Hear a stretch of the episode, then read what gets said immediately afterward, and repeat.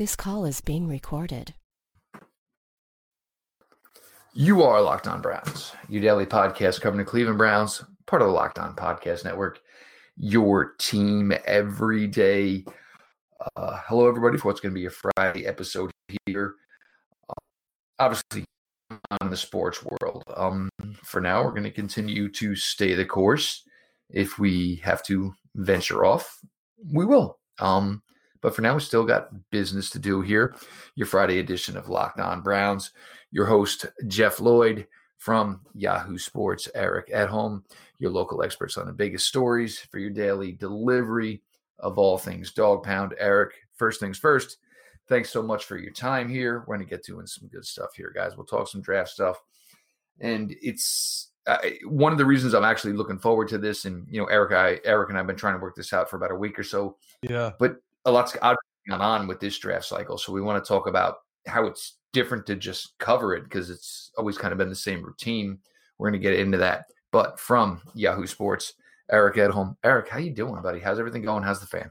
Yeah, I'm doing well. The family's good. We're all healthy. I guess that's sort of in the news these days, and everybody's talking about this coronavirus stuff. And my my wife is in healthcare, so she's especially worried about it, just being in patient uh, contact and stuff like that. But as far as we know, everything is tip top, and I'm just trying to crank out draft reports as we get uh, closer. It sounds like the draft is going to go on. I mean, the NFL has sort of said that it's. Uh, still going on as planned. We'll see if fans are there or not. It might be a weird scene. I don't know if I'll be in Vegas now or not, but hey, you know what? We're alive, we're healthy, and we got football to talk about. Well, and look, I mean, if you got to go old school, like it used to be in the bottom of the Marriott marquee, the only thing I ask is, can we find the helmet phones? Can we go back to that day? Because I mean, I tried to buy one years ago when I got my first house, and I literally called all over the United States, and I even had a guy in Denver. He's like, "Hey, if you find somebody with some, let me know because Right. I'd love to get my hands on one of those." Um, Oh, those are prized commodities. I don't think. I think you know they're probably worth like the actual technological value of what they are. I mean, they're probably worth about eighteen cents, but the the emotional value of those things has to be in the thousands of dollars, right? I mean, collectors across the world have to be saying these are so prized, they're so rare, and we have to keep them. Those those are the kind of things you pass on as heirlooms to uh, to your kids and grandkids. Yeah, well, somebody told me, you know, maybe try like to uh, go down to like you know around the uh, in here in New Jersey, the Mount Laurel area, Yeah. where you know the NFL, yeah, uh, try storage wars there. There's probably somebody forgot, and there's probably a billion of them somewhere there. But uh, let's get going in here some draft talk. Um, the class itself, it, it's an interesting class because some of the it- obviously certain positions, Eric, whether it's wide receiver, whether it's offensive tackle, um, Mhm. you know, whether it's cornerback, maybe not top heavy. There's positions here where there's like meals for days, and there's some where it's a little bit more scarce. So, some thoughts here just on the 20 class before we get going. Yeah, I mean, I guess you naturally start with quarterback, and obviously, I know Brown, you know, Browns fans aren't going to be exactly uh, keyed in on that, but it has an effect on on who they get. there's a small amount that are. there, there are right. That's true. Uh, but yeah, I mean, you've got the one year wonder in Burrow, and and you know maybe the best college season of all time. You've got the the health questions of Tua Tagovailoa. You know, you have the the mystery that is Jordan Love, and and Justin Herbert seems to be the you know the the high floor underwhelming top 10 pick or something that you know that that may have been a little more attractive a decade ago but you know i don't know. I mean you start with those four guys and and there's there's a, a boomer bust quality to all of them i think. Uh, you, you know running back could have been a lot deeper had a lot of these underclassmen uh, not gone back to school. Wide receivers you mentioned one of the best years depth wise in years. I mean i don't know that we're going to have that you know mike evans obj class where it was really top heavy. I don't think we'll have quite that but i think we'll have day three picks who are really strong contributors for years. So and yeah to your point about the tackles i mean i i love the top. I love the the the top four guys and then i feel like there's a second tier and then there's a drop off and so you know that and kind of a so-so guard center group you know kind of a middling or, or lower than that tight end group you know it's it's definitely hit or miss on offense i think defense is a little more a little more steady across the board, but again, you you still have the, those stronger patches and those weaker spots as well. Yeah, it's it, and like trying to fill it here, and you know, and everybody, oh well, just go get a blocking tight end for the Browns. Well, well, that's the one thing that's missing. You yeah. know, I mean, we yeah. have a bunch of David Njoku's, Ricky Seals Jones, Carlson's. It's in last year was the year. Like if Kevin Stefanski got the job last year, and some guys did recommend that for the Browns, um, last year would have been the year. Well, granted, they didn't have the first round pick either, but last year was more the year tight end this year. But I mean, granted, it's a position that it, it never truly fully develops NFL wise. You know, obviously, guys, usually your mid to late round picks, you find their roles. It's not usually one tight end's not usually top heavy. Last year was definitely an anomaly. Yep. Yep. And, you know, I just, I, it's one of those things where I don't despise the group. You know, I'm not looking at this group and saying, wow, this is the worst one we've seen, but it's a lot of, you know, middle to lower middle class guys. And, and a lot of people were higher on the Albert Okwuegbunams and the, and the Jared Pinkneys and, you know, the, the Brycen Hopkins types a year ago than they are now. Um, you have guys who come a little bit out of nowhere, like Thaddeus Moss, although I'm not, you know, wild about him. You have the injury guy like Hunter Bryant, the one year wonder, and Cole Kmet, the small school kid. So everybody sort of has like a major question about them. And I think you're right. It definitely slants more toward the H back type, the inline receiving type, um, you know, the one dimensional type of tight ends. And uh, I mean, unless you think you know Hunter Bryant is going to be one of the, or not Hunter Bryant, but I mean um, uh, Harrison Bryant or somebody like that is going to going to surprise people. It just lacks a little bit of a wow factor. That entire group.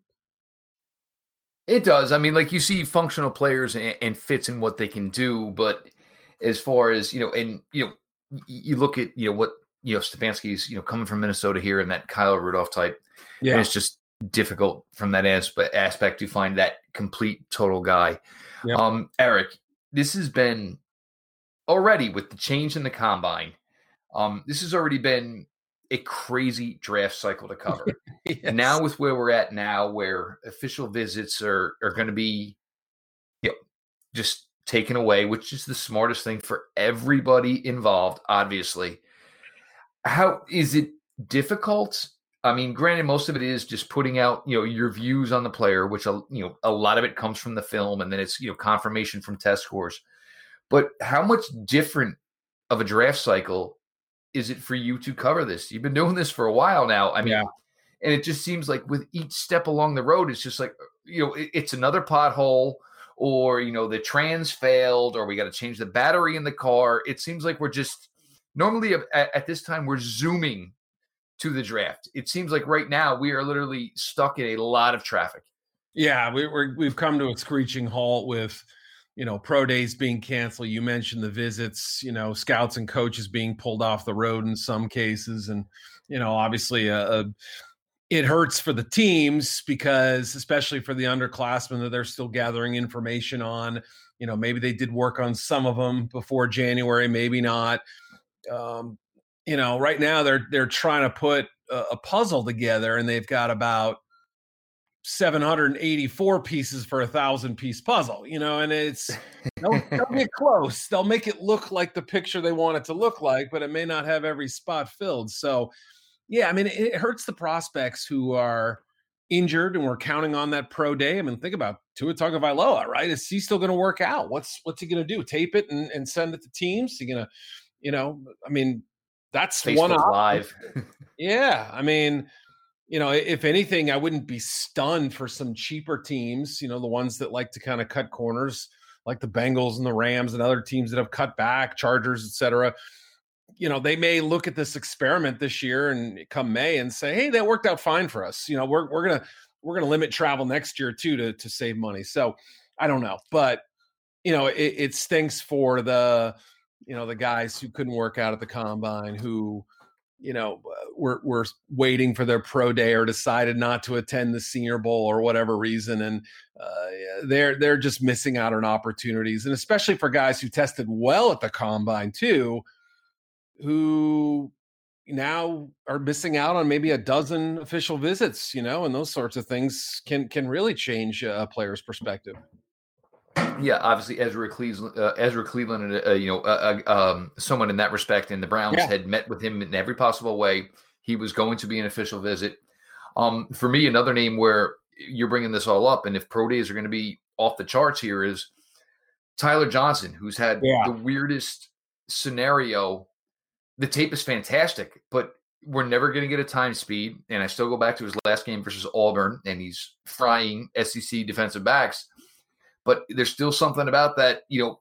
I, I need, you know, I need to know that Jimmy Stewart, my scout who was there, said this was the 40 I've had. Right. It, it makes it difficult. Yep, and especially with that probably being his, you know, one of his biggest you know, questions is the top end speed. Does he have that extra gear? Yeah, that that you know that catch he made in the end zone. That's that's emblematic of the type of plays he made, and and the coaches have, you know, sort of explained how important he's been to them. Even if you know Rashod Bateman may look like the more talented you know receiver up there, you know they, they've they've made sure to mention that look i mean tyler johnson's been a huge part of what we've done so yeah the fact that you know it sounded like he was focusing on training didn't get the senior bowl invite didn't do the combine testing that we hoped. I mean that's you know that that's that's really the part that that hurts a guy like that. Now some of this may be you know obviously uh, whatever opportunities are presented to you you got to take them as, as soon as possible. So guys who are picky and choosy or had little nitpicky injuries that they're worried about, you know, preventing them from doing a certain drill. Well, you know, it, unfortunately, it might hurt them. But uh, again, there's there's still number same number of draft picks. The prospects haven't changed.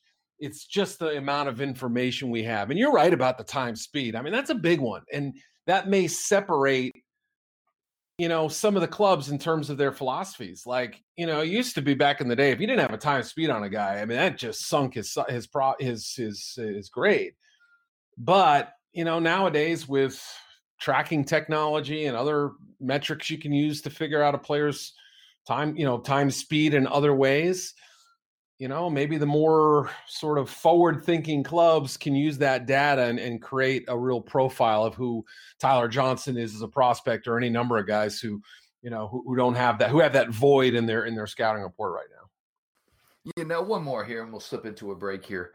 Um, Eric, what do you think this is maybe going to do for free agency? And you know, because official visits and like Christian Kirksey's out there kind of touring the world right now, and fingers crossed everything goes well for him. Yeah. Um, but a lot of this is done through phone and through text and you know whether or not right now the NFL says nothing's changing. Obviously, we're taking every situation right now day by day. I mean, 24 hours ago, it's yesterday seemed like it was four months in a four hour time span. Okay. But I mean, all of this stuff can truly be done. It doesn't necessarily, I mean, the visits, yeah, they're, they're okay you don't really need them because most of it's about are you going to meet the monetary demand? Yeah, I I don't know what the effect is going to be. I really don't. I mean, obviously there are like you said there are some players who've been released who are who are taking their trips. Um I suspect a lot of that will be limited and a lot of this will be done. Obviously, as you know, wink, wink, nod, nod, some of this stuff has already been figured out at the combine and other places, other phone calls. it may not be legal, but we know it happens. And so, yeah, I think it, it, it's going to probably rely a little bit more heavily on that process that's already kind of taken place and also whatever, you know, communications can happen during the tampering window, whatever we call it so yeah, I don't know that it's really going to have a massive effect, but the guys who want to be wined and dine and take multiple visits, or you know, the ones who are, you know, relocating families or have you know geographical concerns or things like that, or just want to get a feel for for the how the team facilities look and operate you know th- those buildings are going to be empty in a lot of places and, and they're they're not necessarily going to be going on those trips. So that could have an effect and that may lead some players to you know stick with what they know or take a little bit less money to to, to go to a team that that makes a little more a little less of the unknown i guess. So i really don't know what the the the factor is going to be but it's going to be interesting to watch. Yeah i do selfishly hope that this maybe affects a certain linebacker here for the Cleveland Browns. Because I mean, but any of these visits, you know, there's our building. Do you want to go inside and meet Earl? He cleans the lockers. Um, absolutely, the carpet is always perfect every day when you come in. I mean, because that's essentially where we're at here right now, and it's just, I mean, the wildest, wildest of off seasons here. Uh, Jeff Lloyd from Yahoo Sports, Eric Edholm. Um, the um, if you have the Google Home, check it out. Um, ask it to play you the latest Cleveland Browns news. You get the one minute, five minute segments, um, shorter, just straight factual stuff. As you know, we're going through here this process, and look, I mean, some of it's going to be Browns related, some's going to be life and where we're all at here right now. Um, everybody, again, check it out. Um, again, safe. Worry about your own. If you're locked up for a few days, find a way to just make it all work. Um, stay clean, stay safe, everybody, and as the information comes, process it and do what's best for you guys and your family. Google Home, Google News. Go ahead, check that out. Now, Eric, there are obviously a couple of key, huge holes here with the Browns. Um, for right now, um, I don't see any way Greg Robinson is going to be back to play tackle. Chris Hubbard, I think they're hanging on by a thread, hoping maybe somehow, some way they can get some sort of compensation. If they don't, you know, whatever, they're going to move on here. Um, with Kevin Stefanski coming in here, um, this in the great, it's weird that we can talk about an offensive tackle class and call it, you know, an ice cream where there's flavors for everybody. Yep. But that's how kind of deep it is. And it, I went through this, you know, uh, about a week ago trying to explain to everybody. It's about 13 tackles here that could come in and maybe not be true day one starters, but with the proper coaching, they could be ready to go by week one. Obviously, this team looks, you know, zone wide zone specific, that type of thing. There's fits there. But I think some people are misconstruing some of the facts. All of these tackles tested really, really well as far as maybe the top six, top seven. And, you know, whether they're a little athletic and slimmer, it's like, oh, we'll put 10 pounds on him. He'll still be athletic enough. It's a really, really impressive group. Yeah, I, I couldn't agree more. I mean, look, I mean, Tristan Wirfs, we all knew he was a great athlete, but then we really knew when we saw, you know, the, the record numbers that he, that he put up in a couple of uh, drills and athletic testing at the combine. And, you know, I, I, I think anyone who watched more than two games of Mekhi Becton could also see, boy, for a big guy, he moves pretty darn well.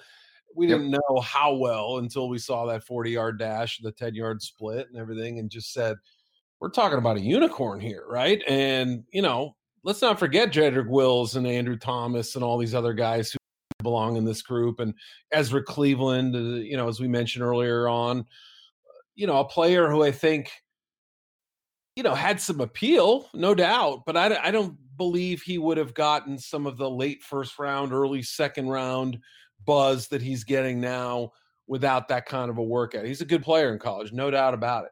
Um, he's got a likable personality. He's kind of a quirky, dorky guy who goes out there and also can maul people too. So you throw that in with the great size, the athleticism, the guard tackle flexibility, you know, and that's a player like we said earlier. Teams want to line him up for visits and see if they can be a fit. And you know, and I, like I said, I'm I'm a little bit leery about the parts of this class. Like I, you know, I'm lower on Austin Jackson than others. I'm you know, tape didn't match. Tape didn't match the athletic numbers. I agree. Yeah, the athleticism was great. The the look at the best pass rushes he faced. He struggled. I don't know how well you know, and they were speed guys, power guys, handwork guys. You know, it wasn't just one type of guy that he struggled against. Isaiah Wilson, I really thought he could have gone back to school, played left tackle next year, and you know, and done that kind of thing that gets you drafted in round one. I don't see him as a round one guy. So yeah, I mean, like if if Lucas Niang is healthy and Josh Jones is, you know, plays to what some people think his ceiling is, and Saahdiq Charles answers the character questions, it could be one of the best tackle groups we've seen in a long time. I mean, there's there's obviously a uh, you know a little bit of a bust quality to all of them, but yeah, I mean, at the top, I think you're in great shape. In the middle, I think you're in decent shape potentially, but there's also a you know a boom bust quality to some of those guys. Yeah, and it, it's it's a fun group, and even for me, like you whether it's a Jack Driscoll from Auburn who just yeah. seems like kind of like just steady. He just seems like you know you can pencil him in a right tackle, and you know there's some folks saying day three, but I mean, if it was third, fourth round, and you know you're getting a starter, and the athleticism certainly helped.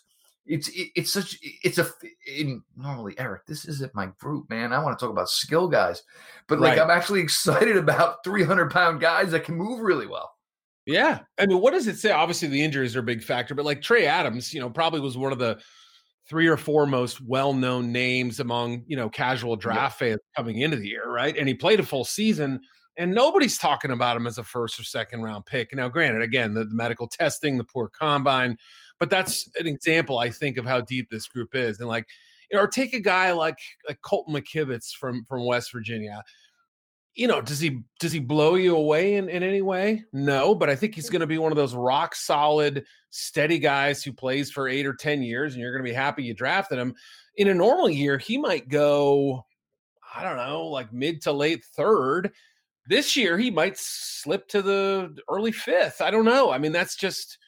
I think there's there's enough depth and enough uh, enough talent there to where you say that you know this is a pretty darn good group. The one question I have, and, and I don't know what your thoughts are, but some of these teams, even with the high end guys like like Wills and Wirfs, say maybe he's a better guard. Yeah, I've heard that a lot about a lot of these guys. The kid from Kansas, a few yep. other players. They're always trying to kick these guys inside, and I'm thinking can we just try him at tackle? I don't know. Maybe I'm a little being a little simplistic about it, but yeah, there's been a lot of that type of chatter. So eh, I, that does get factored into the equation, I think. Yeah, well, I mean, even you know, you know, for Daniel Jeremiah, even you know, with you know Tristan Wirfs, and and part of it though, you know, I mean, you can kind of understand where it's you know he'll be an All Pro guard, and yeah. everybody's, oh, but well, why is he going to guard? Well, I mean, he did say he'd be an all pro guard. Yeah, we're talking about a really good guard. Yes. exactly. I mean, you know, Quenton Nelson. Quenton Nelson went to my high school. He went to Notre Dame as a tackle. Mm-hmm. Yes, he's an all pro guard. There's nothing wrong with that. He's going to make a boatload of money after being a top 10 pick. He's going to make a second contract with a boatload of money. So it's not necessarily a disrespect thing. Sure. Same thing. I mean, there's plenty of those yep. guys who end up being terrific players, and we can't yeah, I, I think it's you know Zach Martin or whoever. I mean, Richie Incognito for all his faults as a human being. Warts, yes. yeah, warts. Joe Thuney's going to make a ton of cash. Joe, you know, Joel Bitonio, you guys know very well. I mean, Marshall yep. Yanda retires and it gets pretty good mention. You know, I mean, so guards are guards are people too, right? Well, and the other thing is, is you don't have to deal with you know guys who can run you know four or five. Um, right. Would you rather, you know, have the big 330 pound guy in front of you, or would you rather have to be on an island with Myles Garrett's and Jadeveon Clowney's of the world? Um, Fair point. Linebacker wise, Brown wise here. Um, for me, what it seems the picture they are painting is, and I pray this is how I'm seeing this, it's going to be more defensive line. It's going to be more about coverage. It seems they are going to not necessarily punt on linebacker. They're going to go cheap, and they're, they're the theory is going to be defensive line. Um, hopefully, that will compensate the linebackers to be able to move maneuver around what so they can do what they can do. Um, we'll get to the secondary here in a, in the second here. Yeah. Um, but look, you have Mack Wilson who's going to be a second year player. Um, it wasn't all great last year, but he got a ton of work, which is probably what Mack Wilson needed as a fifth round pick. Sure. Sione Takitaki probably going to slide into your Mike position because for some reason they don't want to bring back Joe Schobert. That's fine, mm. whatever that is, it's not fine. I'm not ready to commit it. Admit it's fine. But you're going to bring, you're going to look here and day three. The good thing about these day three guys is there's athleticism to them, to them, and there is production. Um, you know, you have your top heavy guys, whether it's Queen, Murray, obviously Isaiah Simmons, who I don't think is going to get past four because Dave Gettleman loves him some linebackers. We all know that. Mm-hmm. But I think some of these day three guys, whether it's Davion Taylor and some of those other names, just get one more guy who can at least run and chase. Yeah, I mean Taylor's one. Obviously, ran a four three nine at his pro day, four four nine in Indy. Uh, you know, still some sloppiness to his game, but you, you, love the kid. He's got a great story.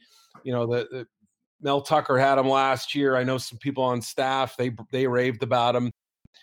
You know, sideline to sideline range. There's a lot of qualities in, in a player like that, or a Troy Dye. You know, I mean, I know. Yep.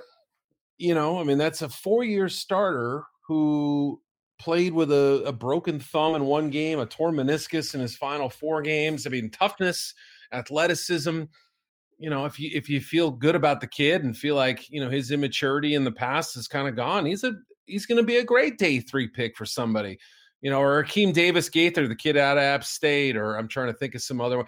You know, Logan Wilson is a great example for the kid no from doubt. Wyoming. Smart coverage ability, former corner and safety in high school. You know, incredible tackle totals, always around the ball had one bad game that I watched last year, and it was bad by his standards, not by a normal person's, you know, normal linebacker standards. That was the the opener against Missouri. I thought he was just, you know, he played like a C plus game for him, and every other game was B plus or higher. I just think his consistency was so good. So I, I think this linebacker group, I'm going to go on record. Everyone knows about Simmons and Patrick Queen, and they're getting to know, you know, Kenneth Murray and Zack Baun and all these guys. To me, it's that day three depth that you were talking about. I you know, a healthy Markus Bailey or, or I don't know. I like the kid from Wake, Strnad, pretty good. I mean, I don't know. There's there's a lot of players in this group. I like the linebackers this year.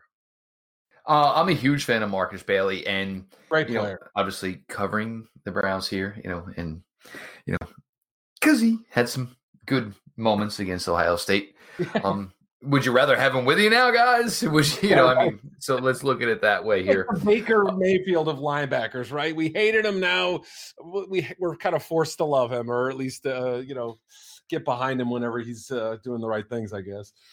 Yeah, and with him, obviously, it's going to be with a bunch of these guys now, with the medical rechecks not going down. Yeah. Um, I hope there's some way they can maybe find ways, if it's feasible, to send doctors here, because obviously that in- information is vital, and Bailey falls into that. Um, so you cross your fingers on that stuff because it just makes it. I mean, the world is the world, and we all gotta, you know, make sure you know we can make it through the next day. But you know, some of these kids here, and you know, it's always weird. And obviously, you know, a few years ago, you know, uh, the Von Miller draft with you know the strike situation at the time, you just you're just hoping here for the best because you know for each one of these kids this is something you've worked for since you were probably eight nine years old for most of these kids. And to have it be an altered course it's just tough in that respect. Yeah. Jeff lloyd eric edholm from yahoo sports. Um apparel folks. Uh you guys know my folks over at zabel zabel apparel z-a-b-o love them appreciate them brian and his family. It's it, it comes from the heart. Uh obviously they travel to road games it's not just trying to make some money. They do this because this is something they truly love. They love the Cleveland Browns. They don't always get that affection back, as most of us don't. We all get it. As far as the Browns back backer sections, uh, yeah, don't say anything negative about the Browns because apparently you're going to get that pulled. So, but if you're looking for great gear, Zabo Apparel, S Z A B O, on Instagram, on Twitter, ZaboApparel.com as well. Go ahead, check them out. No, Eric, the safety position, and this is where it could get interesting. Um, two of the names that have risen up throughout the entire cycle. Obviously, you know, uh, Jeremy Chinn, Kyle Dugger. The yep. thing about these guys, not only are they well built, well proportioned. I mean, these guys are good built size safeties. They move really well. They're athletic guys. And we get more and more here. And one of the reasons I bring both these names up here is you look at what's on top of you as the Cleveland Browns. What's something you got to deal with? You got to deal with Lamar Jackson right now. Yep. And you got to deal with, they're not going to differ on that offense too much because essentially, if it ain't broke, don't fix it. These guys, yeah, they're safeties, but you can probably do a lot more with them. Yep. No, I mean, to me, Jeremy Chinn is a linebacker. I know he's listed as a safety, but he's a big, big kid. I mean, he's got, you know, the, six three height, the long arms, the 220 plus pound build. You know, is he going to be tremendous in the box? Well, no, but in that role you just said, which is, you know, let's say he's a Lamar Jackson uh, spy. Yeah, I think that's, you know, he made a ton of plays from the backside.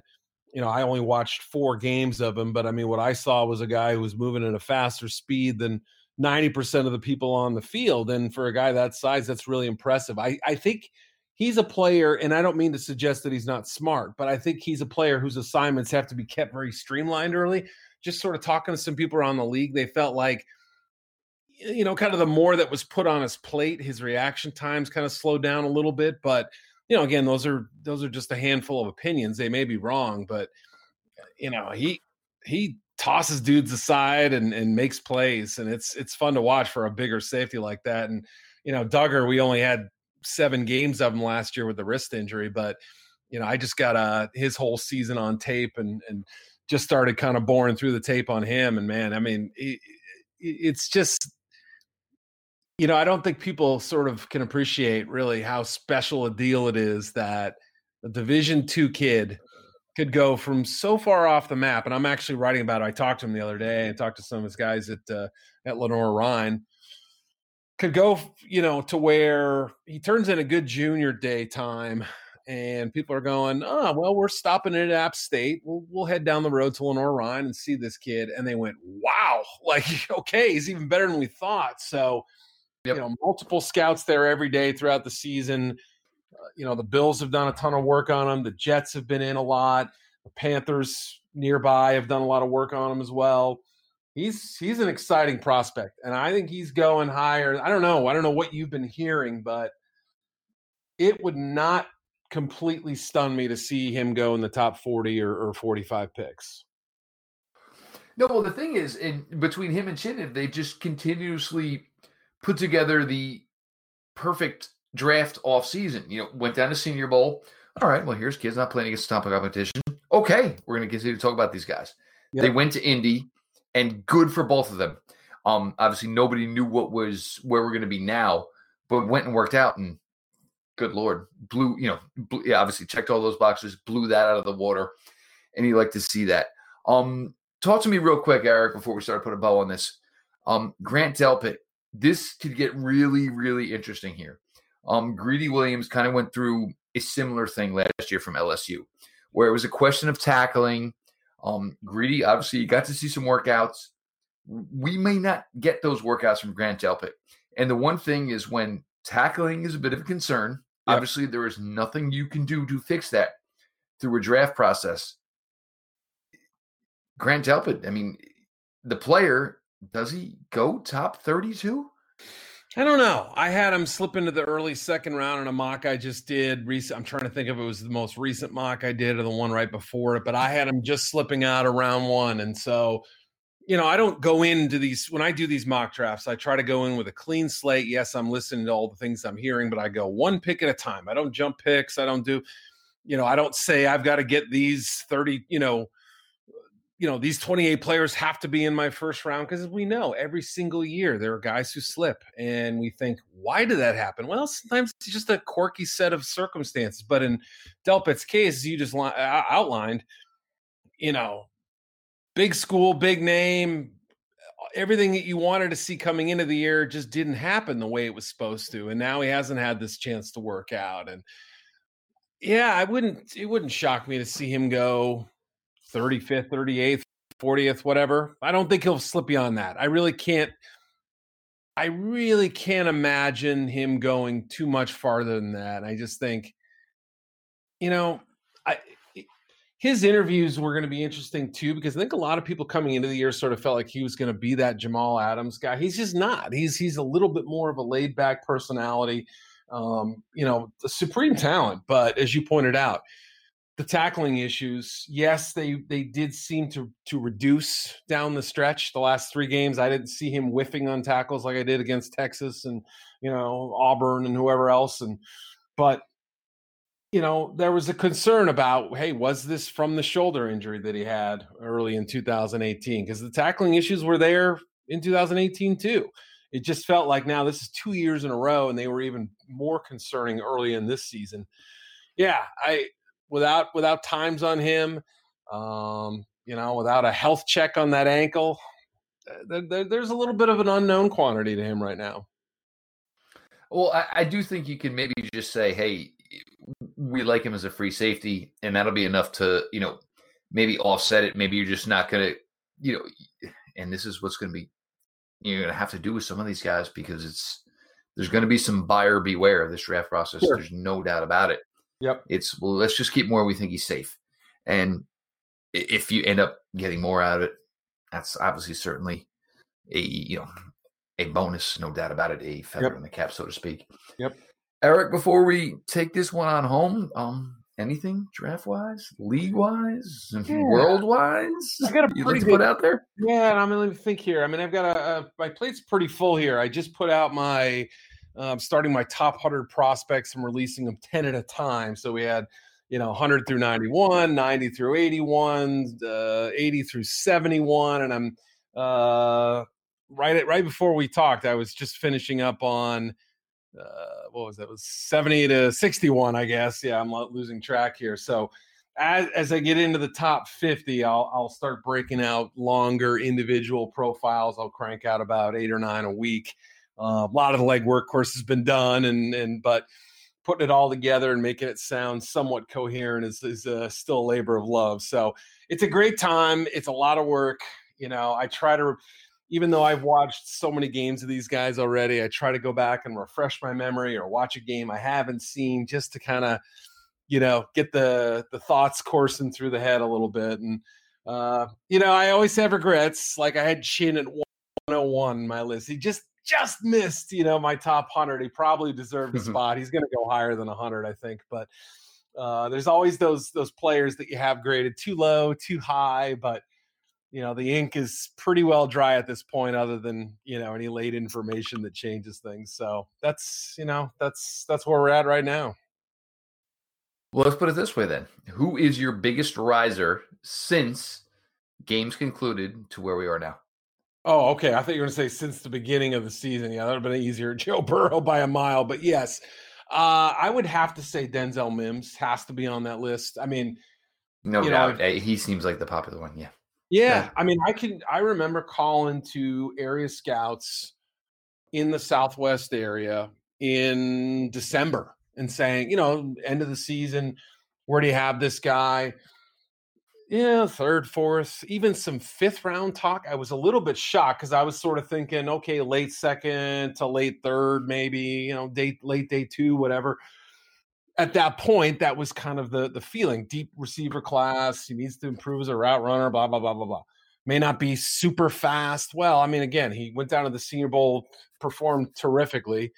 Uh, you know, we we all of a sudden remembered all those great plays he made on tape during the season, and then he goes to the combine and puts on a show. So he's probably number one. I would Cleveland would have to be on that list too. Both have the same agent, by the way. I'm sure he's happy. Um, and yeah, it works out well. Yeah, not a bad, not a bad deal. Uh, Ezra Cleveland with his testing, I would think moves himself into that top 50 discussion and maybe, maybe late first round. Um, I'm just trying to think. You know, Mekhi Becton, I would say in terms of, you know, I, I don't know that everyone had stamped a high end first round grade on him. Uh, I don't know. Maybe they had but his interviews went really well too. And I think people have gotten to know him a little bit